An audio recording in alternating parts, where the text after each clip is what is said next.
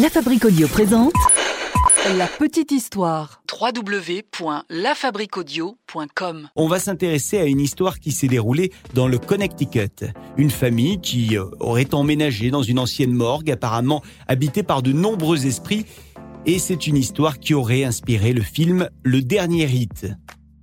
Embarquons ensemble, si vous le voulez bien, encore une fois pour les États-Unis. Vous remarquerez que c'est toujours aux États-Unis qu'il arrive des histoires. Vous êtes maintenant ici, et quoi qu'il arrive, vous ne pouvez plus reculer. Nous sommes donc à New York, en juin 1987. Carmen et Alan Schneidecker habitent donc euh, New York avec euh, leurs quatre enfants. Les deux plus âgés sont d'un premier mariage de Carmen. Et Philippe, lui, c'est l'aîné. Il a 13 ans. Et ce jeune garçon est malade. Il est atteint d'un lymphome, une forme très sérieuse de cancer. Et à cette époque, il n'existe aucun centre de traitement euh, adapté pour le jeune enfant près du domicile des parents. Du coup, le, centre cancérologique adapté aux enfants, euh, celui qui est le plus proche, se trouve à quasiment 500 kilomètres du domicile des parents. C'est dans le Connecticut. Les parents et Philippe doivent donc régulièrement parcourir tous ces kilomètres pour que l'enfant puisse être soigné par les médecins médecins qui ont proposé un traitement de radiothérapie. Mais ce traitement est lourd et du coup le trajet devient de plus en plus pénible pour euh, Philippe. Entre la fatigue, euh, la douleur, les nausées, plus le temps passe et moins c'est possible de faire ces allées et venues. Du coup, la famille décide rapidement de se rapprocher du centre de radiothérapie. C'est ainsi que, à la fin du mois de juin 1987, Carmen, Allen et leurs quatre enfants quittent New York et ils vont s'installer dans une vieille maison surnommée la Hallahan House. C'est sur Meriden Avenue, à Southampton, dans le Connecticut donc. Alors, dès leur arrivée devant la maison, Carmen, la mère de famille, commence à ressentir euh, des émotions plutôt étranges, en quelque sorte une angoisse.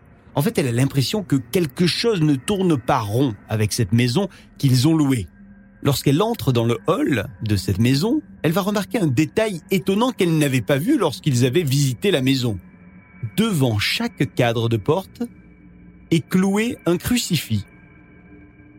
Drôle de déco, hein Plus tard, Carmen, toujours, va au sous-sol, le sous-sol de la maison qu'elle n'avait pas vu non plus. Un sous-sol qui semble être en fait une ancienne salle d'embaumement. Au centre de cette salle, il y a une table en métal. Il y a également des poignées de cercueil. Et puis, des photos jaunies sont disposées ci et là sur la table. Et il y a même un ascenseur à cercueil. Bref, vous l'aurez compris, euh, il y a une ambiance très glauque hein, dans la maison.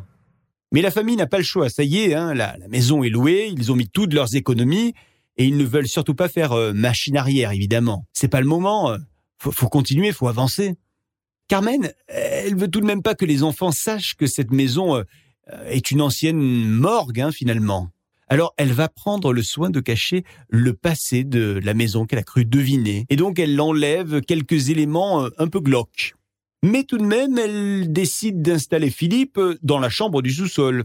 Ouais, parce que il y a une salle de bain qui est attenante à la chambre, et elle pense que ça sera beaucoup plus facile pour Philippe lorsqu'il aura des nausées, par exemple.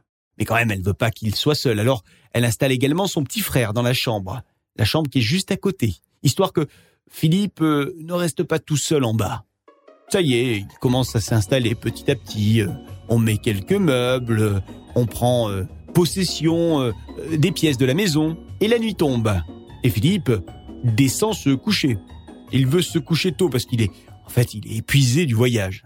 Carmen, elle, pendant ce temps-là, téléphone à son mari, Allen, qui, lui, est reparti à New York pour le travail. Elle parle un petit moment avec lui, par téléphone donc, quand soudain, une silhouette apparaît et la fait sursauter. Cette silhouette, c'est, c'est celle de Philippe. Et Philippe, il a une drôle de tête. Il a l'air tout bizarre, apeuré. Il a le teint blafard. Et il dit avoir entendu quelqu'un qui l'appelait et il dit qu'il n'arrive pas à dormir non plus. Euh, vous allez me dire, c'est normal, euh, il vient juste de déménager, euh, c'est un changement, un changement brutal dans sa vie. En plus, il est malade, donc il a des soucis. Bref, pas facile pour lui. Sauf que lui, il dit, Philippe, qu'il est persuadé que que c'est pas un bon endroit là où ils sont, que il faut que la famille quitte la maison, qu'il va arriver quelque chose. Il y a quelque chose de maléfique dans la maison, dit-il. Ça fait maintenant six mois que les Schneideker ont emménagé dans la maison. Les jours passent et, ne se ressemblent pas. Ben non, parce que habituellement Philippe, le soir, euh, il se repose dans sa chambre, il s'allonge dans son lit, regarde le plafond, il lit des bouquins, bref, il se détend. Sauf que là, un soir, alors qu'il est en train de se reposer dans cette même chambre, sur ce même lit, il voit d'un coup quatre hommes qui sont assis dans un coin de sa chambre, au bout du lit. Ces personnes euh, étranges commencent à lui parler même. Alors, euh, ben, il est terrifié évidemment, et, il crie, il réveille son frère qui arrive, et lui aussi, soi-disant, il voit ces hommes, les hommes qui se mettent même à se lever, à bouger. Alors à côté du lit, il y a des jouets. Et alors que les hommes se rapprochent de plus en plus du lit, il y a un petit robot électronique qui se met euh, en route. Pris de peur, les deux enfants quittent la chambre en courant, en criant, en hurlant même, et ils montent à la cuisine retrouver leur mère. Ils sont terrifiés et ils expliquent tant bien que mal euh, ce qu'ils ont vu. Mais Carmen, euh, bah, elle les croit pas vraiment. Euh. Mais dans le doute, parce qu'ils sont quand même deux à raconter la même histoire, elle décide d'appeler la police, la police du coin, celle du Connecticut. Elle dit à la police que peut-être des voleurs seraient là introduit dans la maison et qu'il serait au sous-sol et qu'elle ne veut pas y aller parce qu'elle a peur. Les agents arrivent rapidement, ils tapent à la porte. Elle ouvre et elle leur dit euh, J'ai besoin que vous alliez voir ce qu'il se passe en bas. Je, je sais pas. Les agents y vont. Ils descendent. On les entend plus. Quelques minutes plus tard, ils reviennent en haut. Et ils ont rien vu. Ils n'ont rien trouvé. Par contre, euh, Carmen, elle remarque un truc. Le crucifix, là, de la cuisine, il a disparu. Et plus les jours passent, moins il y a de crucifix dans cette maison. C'est bizarre. Hein. les crucifix de la maison disparaissent peu à peu. Carmen, elle, elle pense que les enfants s'amusent avec, juste euh, pour déconner, quoi. Alors elle n'y prête pas attention. Et la vie continue. Et ça fait déjà un an que la famille est installée dans cette maison du Connecticut. Le mari, euh, Allen, euh, n'est pas souvent là. Carmen est là avec ses enfants. Et Philippe, lui, il est de plus en plus renfermé sur lui-même. Il est malade. Il ne va pas à l'école. Il ne sourit plus, quasiment plus en tout cas. Et puis, il, dit qu'il entend des voix. Il est devenu tellement étrange que son petit frère, il a décidé de changer de chambre parce que Philippe lui fait peur. Au cours de l'été, euh, il y a deux cousines qui vont venir passer quelque temps dans la maison de Meriden Avenue. Kame, c'est la plus grande et c'est la plus proche de Philippe. C'est une bonne cousine, ils se sont toujours bien entendus. Mais cette fois-ci, euh, le garçon ne daigne pas l'accueillir. Il se montre même agressif envers sa cousine préférée pourtant. Un jour, alors que Philippe est à l'hôpital pour une séance de, de radiothérapie, Kame s'ennuie et elle décide de fouiller dans les affaires de son cousin. Dans sa chambre, il y a des tiroirs, il y a plein de tiroirs, il y a des placards également. Alors elle ouvre un petit peu tout. Et dans l'un de ces tiroirs, elle tombe sur un carnet. Un carnet de notes que le garçon garde précieusement et même secrètement. Elle ouvre ce carnet et elle est abasourdie de ce qu'elle lit. Le carnet parle de mort. Le carnet parle de tuer toute la famille. Le carnet parle euh, du diable. Mais ça colle pas. Il y a un truc qui colle pas. Parce que Philippe, lui, euh, il est dyslexique. Il a du mal à écrire une phrase correcte. Il fait des fautes. Alors que là, euh, il y a des phrases complexes qui sont écrites. Et en plus, l'écriture est différente à certains passages. Comme si deux personnes avaient écrit dans ce carnet. Et plus les jours passent, plus Philippe devient agressif. Il a même euh, les bras scarifiés. Il semble souvent être en transe, et son état s'aggrave petit à petit. Un jour, alors qu'il est dans la même pièce que son frère, il va le regarder et il va s'attaquer à lui sans raison. Il va lui sauter dessus et il va même commencer à le battre. Une scène d'une violence inouïe. Alors il y a la cousine qui est là, Kame. Elle tente de s'interposer, mais Philippe semble animé d'une force surhumaine et il envoie Kame voler à travers la pièce. Et on continue comme ça. Les jours passent et la situation se dégrade, ça dégénère.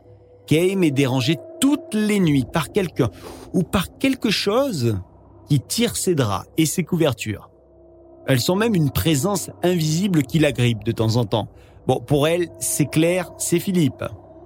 Philippe euh, est observé par les médecins très régulièrement et ça y est, les médecins, ils sont sûrs d'une chose, ils donnent un diagnostic, ils disent que Philippe est schizophrène. Et ils l'enferment donc dans un hôpital euh, spécialisé. On aurait pu penser que tout allait se calmer du coup, puisque Philippe n'est plus là. Mais malheureusement, ça va continuer, et ça va continuer de plus belle. Une nuit, alors que Philippe n'est plus dans la maison, Kame se réveille. Elle est en panique. Elle a ressenti quelque chose qui tirait ses couvertures, et ça peut pas être Philippe. Alors Carmen, affolée par les cris, euh, arrive en courant, elle vient voir ce qu'il se passe, elle la réconforte parce qu'elle, elle ne voit rien, au début en tout cas. Allez, c'est pas grave, Kame se recouche. Mais alors qu'elle est en train de presque trouver le sommeil, elle sent d'un coup qu'on lui caresse le corps. Alors elle hurle d'arrêter, mais rien n'y fait. Et il y a Carmen qui est restée là dans la chambre. Et Carmen, elle voit tout, elle voit très clairement qu'il y a une main, une main euh, fantomatique, qui glisse là le long du lit, dans le lit de la jeune fille. Et elle distingue même les os de la main. Alors Carmen, ni une ni deux, elle prend la jeune fille par la main, elle arrache la jeune fille du lit et toutes les deux, elles partent en courant dans la cuisine.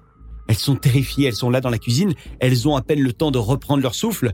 Et d'un coup, Kame voit quelque chose approcher à nouveau. Petit à petit, la pièce devient subitement glacée. Et une émanation pestilentielle les empêche de respirer à toutes les deux.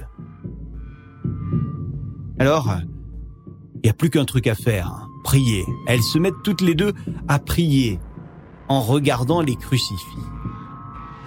Et c'est à ce moment-là que le chapelet de Kame rentre en lévitation. Il est même arraché de son cou à Kame. Les deux femmes sont apeurées, mais elles continuent de prier sans s'arrêter et soudain, le calme revient. Le calme après la tempête. Alors, Carmen en profite pour se saisir du téléphone. Elle cherche un numéro. Vite, un numéro elle décide d'appeler un exorciste. Ouais, on va faire dans cette maison un exorcisme. Cette maison a besoin d'un putain d'exorcisme. Et ce sont les Warren qu'elle va contacter. Et les Warren arrivent très rapidement. Ils vont s'occuper de cette histoire. Ils s'installent les Warren dans la maison. Et les jours passent, les événements paranormaux deviennent très fréquents. Il y a par exemple l'eau qui se teinte de rouge. Il y a des objets qui disparaissent également.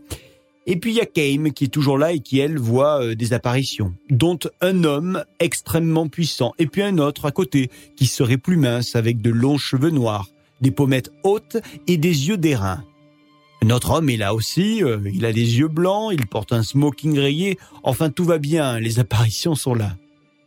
Alors les exorcistes, les Warren, euh, qui restent plusieurs jours dans la maison, cherchent dans le passé de cette maison dans le passé finalement de cet ancien salon funéraire.